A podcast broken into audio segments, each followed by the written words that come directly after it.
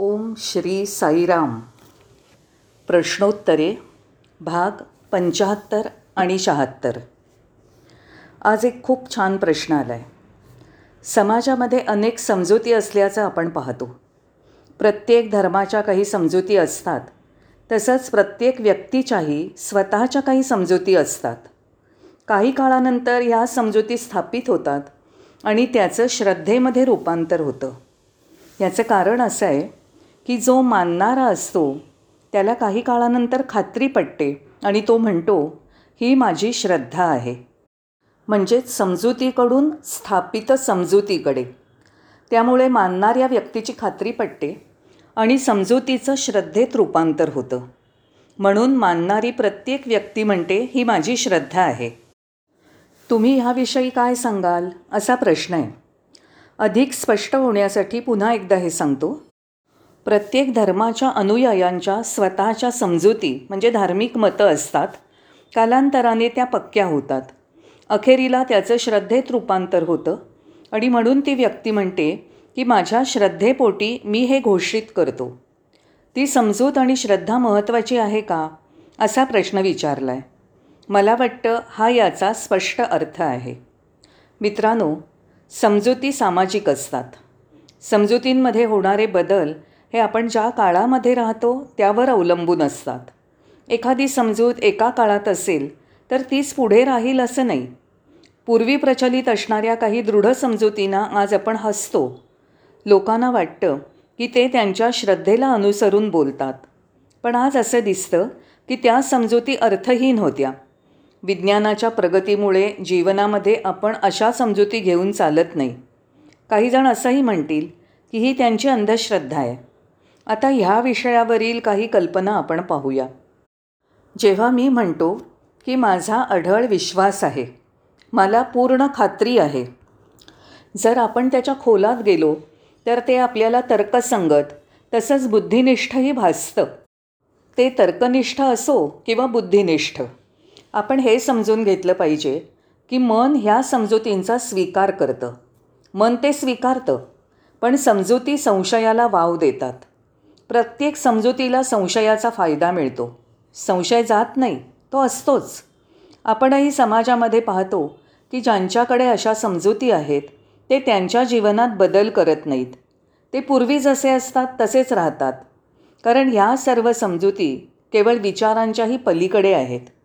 मी ह्यावर विश्वास ठेवतो कारण माझा शेजारी ह्यावर विश्वास ठेवतो. माझा मित्र म्हणतो या समजुतीवर विश्वास ठेवल्याने त्याला लाभ झाला म्हणून मीही त्यावर विश्वास ठेवतो. दुसऱ्या शब्दात सांगायचं तर समजुती मूळच्या नसतात त्या उसण्या असतात. आणि त्या समजुतींचं समर्थन करण्यासाठी दुसरा मनुष्य वादविवाद करतो. त्याच्या पाठीमागे काही कारण किंवा तर्क असतो जो त्याला ती समजूत स्वीकारायला कारणीभूत होतो. कालांतराने ती समजूत पक्की होते आणि ती माझी श्रद्धा आहे असं म्हणण्याच्या टप्प्यावर तो पोचतो. ते तसं नसतं. वास्तव वेगळंच असतं. खरं तर रूपांतरण किंवा परिवर्तन महत्त्वाचं आहे. आपली जीवनशैली कशी बदलते? आपला दृष्टिकोन कसा बदलतो? आपल्यामधील परस्पर नातेसंबंध गतकालाच्या तुलनेत कसे अधिक चांगले होतात? अशा प्रकारच्या परिवर्तनासाठी कोणत्याही प्रकारच्या तर्काची किंवा ज्ञानाची आवश्यकता नाही. माझ्यामध्ये परिवर्तन घडलं.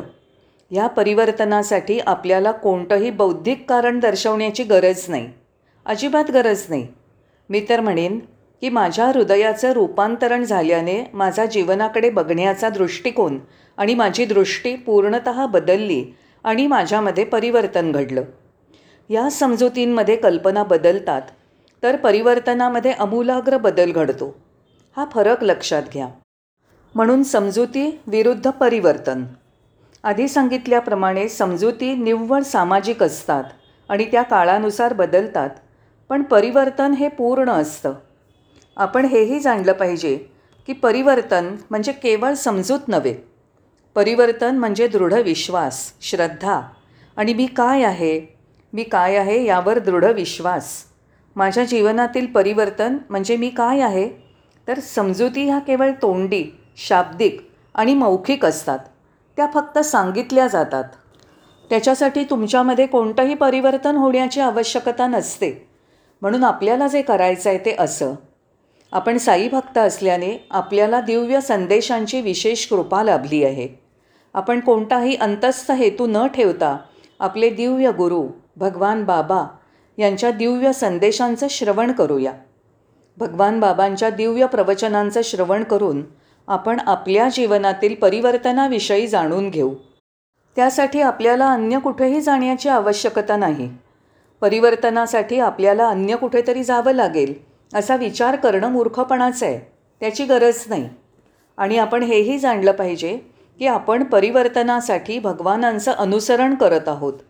कोणतीही गोष्ट प्राप्त करण्यासाठी नाही. परिवर्तन म्हणजे एखाद्या गोष्टींचं संपादन नव्हे. तुम्ही जे काही आहात त्या वास्तवाकडे घेऊन जाणं म्हणजे परिवर्तन होय. म्हणून भगवान जे सांगतात ते श्रवण करताना आपल्याला काहीतरी प्राप्त करायचं आहे असा विचार करू नका.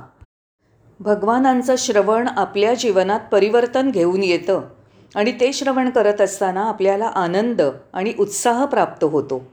त्याला कोणत्याही तार्किक अधिष्ठानाची कारणमीमांसेची किंवा अन्य कशाचीही गरज नाही. हा अविरत आनंद आहे. जेव्हा तुम्ही संगीत ऐकता. तुम्ही संगीत का बरं ऐकता? कारण ते तुम्हाला प्रिय आहे. याला पुरावा काय? यामागील कारण मीमांसा काय आहे? काय कारण आहे? नाही. कृपया तुम्ही शांत बसा. मला संगीत प्रिय आहे? बस. तुम्हाला वाङ्मय साहित्य का प्रिय आहे? हो मला साहित्य प्रिय आहे. त्याचप्रमाणे भगवानांना श्रवण करताना हो मी अगदी मन लावून श्रवण करतो. कारण मला ते प्रिय आहे. आणि अजून एक गोष्ट. स्वामींबरोबर नुसत्या असण्याने परिवर्तन घडतं. स्वामींबरोबर याचा अर्थ केवळ स्थूल रूपाशी सामिप्य नाही. त्यांचे संदेश त्यांची भजनं त्यांच्या कॅसेट्स त्यांचं वाङ्मय हे सर्व तुम्हाला त्यांच्याबरोबर असण्यासाठी पुरेसं आहे. आणि ते आपल्याला जीवनातील परिवर्तनाकडे घेऊन जातं जे खरोखर अत्यंत महत्त्वाचं आहे. हे परिवर्तन कशा प्रकारचं आहे? आपलं हृदय तेजोमय होतं. त्या अगोदर तिथे अंधकार असतो. आता तिथे प्रकाश दिसतो. त्यांच्या श्रवणाने तिथे ज्योत प्रज्वलित होते. म्हणून समजुतींहून परिवर्तन अधिक महत्त्वाचं आहे हे ह्या प्रश्नाचं उत्तर आहे. साईराम. आता प्रश्न शहात्तर. आता मी पुढच्या प्रश्नाकडे वळतो. हाही चांगला प्रश्न आहे. आता आपण तो प्रश्न काय आहे ते पाहूया. काही वेळेला असं होतं की आपण खूप तणावाखाली असतो आणि जास्त चिंतित असतो. परिणामांच्या प्रतीक्षेत आपण असू. असं कधी होतं? मी हे एवढं सगळं करतो आहे मला यातनं काय मिळणार आहे? म्हणून आपण ज्या सर्व आध्यात्मिक गोष्टी उपक्रम करतो ते सर्व ताण तणाव चिंता काळजा आणि संघर्षाने भरलेल्या असतात. ते आवश्यक आहे का? हा प्रश्न आहे. सोप्या शब्दात सांगायचं तर चिंता काळजा संघर्ष आवश्यक आहे का? आत्मसाक्षात्कारासाठी अंतिम ध्येयासाठी आणि सत्याच्या समीपतेसाठी हे सर्व असायला हवं का? हे या प्रश्नामध्ये विचारलं आहे मी हे स्पष्ट करू इच्छितो. धर्म म्हणजे ताणतणाव नव्हे. आध्यात्मिकता म्हणजे संघर्ष नव्हे. धर्म ही चिंतेची बाब नाही आहे धर्म किंवा आध्यात्मिकता तुम्हाला तणावमुक्त आणि चिंतामुक्त करते. कोणत्याही मापदंडाने आध्यात्मिकता म्हणजे संघर्ष नाही. का? कारण तुम्ही सत्य आहात. सत्य हाच परमेश्वर आहे आणि परमेश्वर म्हणजे सत्य आहे. तिथे सत्य विद्यमान आहे कारण तुम्ही सत्य आहात. मग त्यासाठी संघर्ष करण्याची गरज काय? तो प्रश्नच येत नाही. तुम्हाला केवळ त्याचा बोध व्हायला हवा इतकंच. ताणतणावात राहून चिंताग्रस्त होऊन याला संघर्ष मानून तुम्ही निराश हताश व्हाल तुमची अत्यंत दमछाक होईल आणि अखेरीला अपयश पदरात पडेल. तुम्हाला तुमच्याशी लढा द्यायचा नाही आहे त्याची आवश्यकताच नाही कारण तुम्हीच ते सत्य आहात. जीवन सत्य आहे हे आपण जाणलं पाहिजे. संपूर्ण अस्तित्व सत्य आहे असं भगवानांनी म्हटलं आहे सत्यामधून संपूर्ण सृष्टीची निर्मिती झाली आहे आणि सत्य सृष्टीचं पोषण करतं. आणि अखेरीला सत्यामध्ये सृष्टी लय पावते. म्हणून सत्यासाठी जे तुमचं खरं स्वरूप आहे अशा शाश्वत सनातन सत्यासाठी कोणताही ताण संघर्ष चिंता यांची गरज काय? असं वाटणं म्हणजे हास्यास्पद आहे. स्वाभाविकपणे असा प्रश्न उभा राहतो की तुम्ही चिंताग्रस्त का होता? तुम्हाला काळजी का वाटते? हा केवळ तुमचा अहंकार आहे. अहंकाराला काळजी करायला आवडतं. संघर्ष करावा लागला की अहंकाराला समाधान लाभतं. ताणतणाव अहंकाराला खूप लाडावून ठेवतो. म्हणून ह्या सर्व गोष्टी अहंकाराचा खेळ आहे दुसरं काही नाही. अहंकाराला संघर्ष स्पर्धा आणि तुलना हवी असते. तो नेहमी हार जीतच्या भाषेमध्ये विचार करतो. तुझी जीत होणार की हार होणार एवढाच तो विचार करतो. म्हणून हा सगळा मनाचा खेळ आहे. हा संघर्ष ताणतणाव किंवा इतर गोष्टी तुम्ही त्याला काहीही म्हणा पण हेच या सर्वांचं कारण आहे. म्हणून मी सत्य आहे आणि एकच आहे हे जाणून घेतलं पाहिजे. मी सत्य आहे आणि हे सत्य निव्वळ तोंडी किंवा शाब्दिक नाही. ही माझ्यामधील जन्मजात नैसर्गिक अंगभूत दिव्य भावना आहे. ती सत्य भावना माझ्यामध्ये विद्यमान आहे. तीच मी आहे. त्याची दुसरी बाजू अशी की संघर्ष करून प्रतिरोध करून स्वाभाविकपणे मी स्वतः स्वतःचा शत्रू बनतो. याची गरज आहे का? नाही. जर सत्य सकारात्मक आहे तर मग मी स्वतः स्वतःचा शत्रू का बनू? जर मी सत्य आहे तर मी त्याच्याशी संघर्ष का करू? त्याला विरोध का करू? याची अजिबात गरज नाही. चला आपण त्यांच्याशी मैत्री करूया. माझ्या वास्तवाशी मी मैत्रभाव ठेवला पाहिजे. जर माझ्या आत्मतत्वाविषयी म्हणजेच सत्याविषयी माझ्या मनात अत्यंत प्रेम आणि मैत्रभाव आहे तर मी माझ्या वास्तवाशी सवाल जबाब करणं योग्य नाही. तिथे सौंदर्य दडलं आहे सत्यम शिवम सुंदरम म्हणून इथे कोणत्याही मर्यादेचा प्रश्नच येत नाही. अंतत सर्व एकच आहे. आपण ते ऐक्य जाणलं पाहिजे. ह्या विभाजनामुळे ताणतणाव संघर्ष आणि विरोध यासारख्या गोष्टी उद्भवतात. या द्वैत भावामुळे हे सर्व उद्भवतं. अद्वैत भाव शक्य आहे आणि तो आपल्याला अतीव आनंद देतो. अद्वैत भावामुळे आपण एकमेकात मिसळून जातो हरवून जातो. सामायिक आत्मतत्व दिव्यात्मा प्रत्येकामध्ये ते एकच दिव्य तत्व आहे. केवढी सुंदर एकात्मता आहे. दिव्यत्वाशी एकरूपता आहे. ऐक्य म्हणजे दिव्यत्व. आणि दिव्यत्व म्हणजेच ऐक्य. त्यामध्येच अतीव आनंद आहे. दिव्यानंद दडलेला आहे. म्हणून आपण समजून घेतलं पाहिजे की हे एक प्रकारचं वैश्विक प्रेमालिंगन आहे. त्यामध्ये सर्व काही सामावलेलं आहे. सर्व एकच आहे. आपल्याला कशाचाही शोध घेण्याची आवश्यकता नाही. जेव्हा आपण आपल्याला वेगळं समजतो तेव्हा शोध घेण्याची खरी गरज आहे. जेव्हा इथे मी केवळ एकटाच आहे आणि बाकी सर्व माझी प्रतिबिंब आहेत तेव्हा माझ्यापासून वेगळं असणाऱ्याचा मी शोध घेत नाही. सगळे समान आहेत. एक अस्तित्व एक आत्मा चित्त स्वरूप आहेत. तिथे दिव्यत्व असतं. त्याला साक्षात्कार म्हणतात. जर तुम्ही तुमचा व्यक्तिगत परिचय अहम मन यानुसार चाललात तर तुम्ही मी हे आहे मी ते आहे असा दावा करत राहाल. पण जर मला मी हे आहे असं म्हणण्याची अनुमती मिळाली तर ते आज एक असेल आणि उद्या ते वेगळं असेल. मी आज जे काही आहे ते कदाचित उद्या नसेन. हे सतत बदलणारं आहे. म्हणून आपल्याला कशाचा त्याग करायचा आहे काय सोडून द्यायचं आहे तर तो आहे माझा मीपणा. तो आपल्याला सोडून द्यायचा आहे जेवढ्या लवकर शक्य होईल तेवढ्या लवकर आपण त्याच्यातनं मुक्त झालं पाहिजे. त्यानंतर आपण अत्यंत शक्तिशाली आहोत हे आपल्याला समजेल. दुसऱ्या शब्दात सांगायचं तर जेव्हा मी माझ्या अहंकारापासून मुक्त असतो तेव्हा मी अत्यंत शक्तिशाली असतो हा त्याचा अर्थ आहे. अखेरीला जीवन अल्पकालीन असतं म्हणून कोणत्याही कारणाने अहंकारी असण्याची गरज नाही. एखादा मनुष्य अल्पायुष्य असू शकतो तर एखादा दीर्घायुषी. तर काय? मी अहंकाररहित जीवन जगलो का? हा प्रश्न मी स्वतःला विचारायला हवा.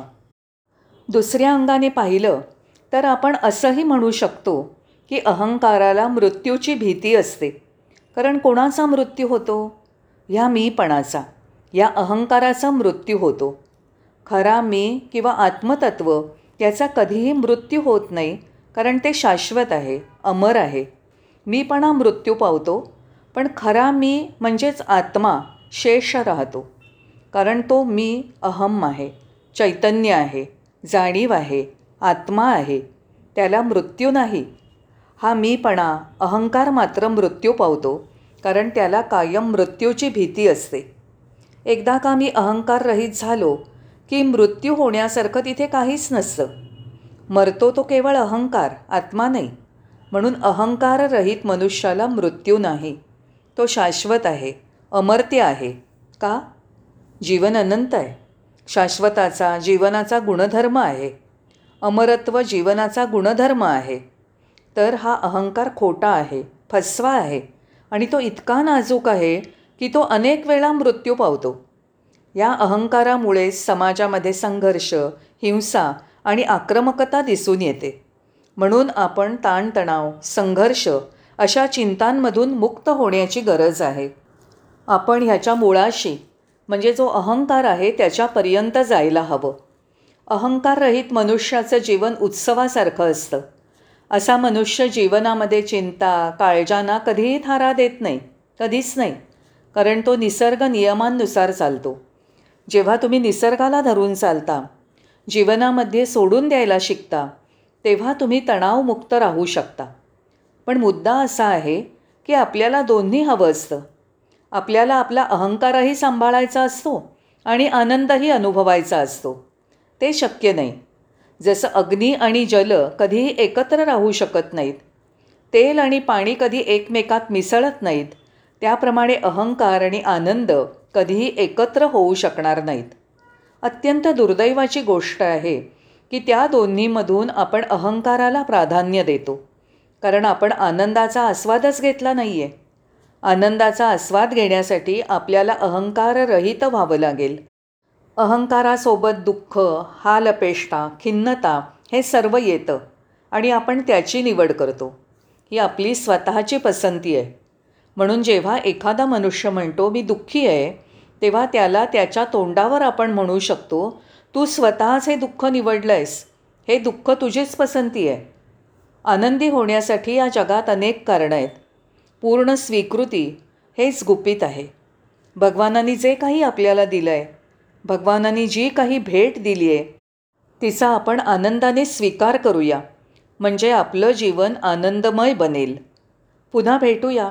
साईराम. धन्यवाद.